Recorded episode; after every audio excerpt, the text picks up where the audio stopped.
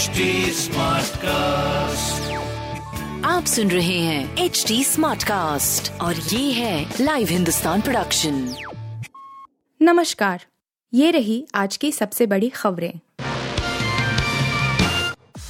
दिल्ली में मेयर का चुनाव आज कौन कौन उम्मीदवार? दिल्ली नगर निगम एमसीडी चुनाव के बाद आज शुक्रवार को होने वाली निगम की बैठक पहली में मेयर और डिप्टी मेयर का चुनाव होने जा रहा है।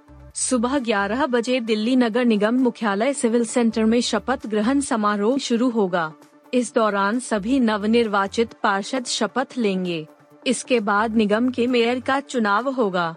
मेयर और डिप्टी मेयर चुने जाने के बाद स्थायी समिति के छह सदस्यों के चुनाव होंगे। उपराज्यपाल ने निगम अधिनियम की धारा 77 के तहत मेयर के चुनाव में बैठक की अध्यक्षता करने के लिए पार्षद सत्या शर्मा को नामांकित किया है। निगम अधिकारियों ने बताया कि मेयर पद के लिए आम आदमी पार्टी, आप, की ओर से शैली ओबरॉय और विकल्प के तौर पर आशु ठाकुर, जबकि भाजपा की तरफ़ से पार्षद रेखा गुप्ता ने नामांकन दाखिल किया है।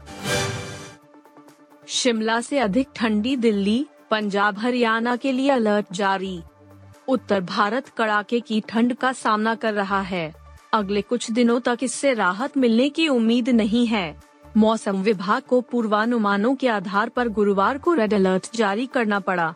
मौसम विभाग ने कहा, उत्तर भारत के कई हिस्सों को शीतलहर और घने कोहरे का सामना करना पड़ रहा है।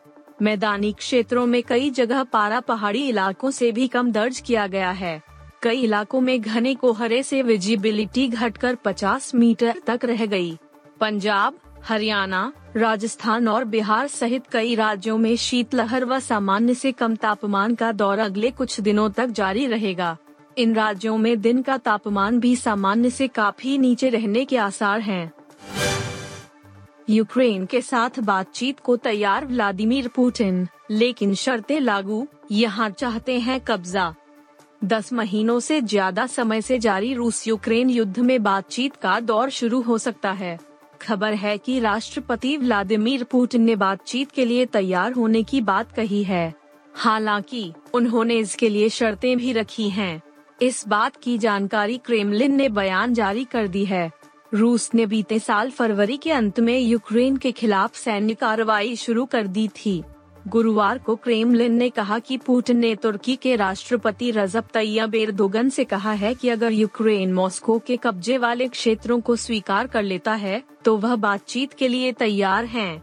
बयान के अनुसार, पुतिन ने एक बार फिर गंभीर चर्चा के लिए रूस की तरफ़ से खुलेपन की पुष्टि की है रूसी सैनिकों ने बड़े स्तर पर पूर्वी और दक्षिण यूक्रेन के हिस्से पर कब्जा कर लिया है सेंसर बोर्ड नहीं बल्कि ये हटाएँगे पठान से भगवा बिकीनी और बेशरम रंग गाना।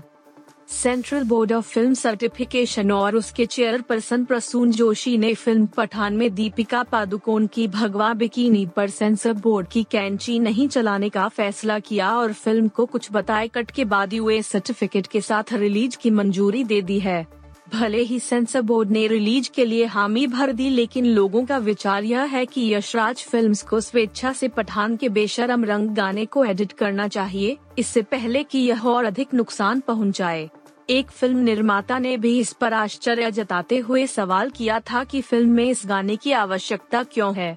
उन्होंने कहा था कि उन्होंने पठान के निर्माताओं पहले ही गाने का अधिकतम उपयोग कर लिया है। इसे फ़िल्म में क्यों रखा जाए और जो लोग इसे हटाना चाहते हैं, उनके गुस्से का शिकार क्यों बने? जडेजा, धोनी और दिनेश कार्तिक जो न कर पाए, वह अक्षर पटेल ने कर दिखाया। भारत को दूसरे टी ट्वेंटी इंटरनेशनल मैच में 16 रनों से हार का सामना करना पड़ा। 207 रनों के लक्ष्य का पीछा करते हुए टीम इंडिया ने एक समय सत्तावन रनों तक पाँच विकेट गंवा दिए थे। ऐसा लग रहा था कि टीम इंडिया शर्मनाक तरीके से यह मैच हारेगी, लेकिन सूर्य कुमार यादव और अक्षर पटेल ने मिलकर भारत को शर्मनाक हार से तो बचाया ही, आखिरी तक जीत की उम्मीदें भी जगा दी थीं। इस मैच में अक्षर पटेल ने इकतीस गेंद पर पैंसठ रन ठोके। वह नंबर सात पर बल्लेबाजी करने के लिए आए थे। भारत की ओर से टी ट्वेंटी इंटरनेशनल में नंबर सात पर खेलते हुए यह किसी भी बल्लेबाज का सबसे बड़ा स्कोर है। आप सुन रहे थे हिंदुस्तान का डेली न्यूज़ रैप, जो एच टी स्मार्ट कास्ट की एक बीटा संस्करण का हिस्सा है। आप हमें फेसबुक ट्विटर और इंस्टाग्राम पे एट एच टी या podcasts@hindustantimes.com पर ईमेल के द्वारा सुझाव दे सकते हैं। आप सुन रहे हैं एच डी स्मार्ट कास्ट और ये था live Hindustan production smart Smartcast.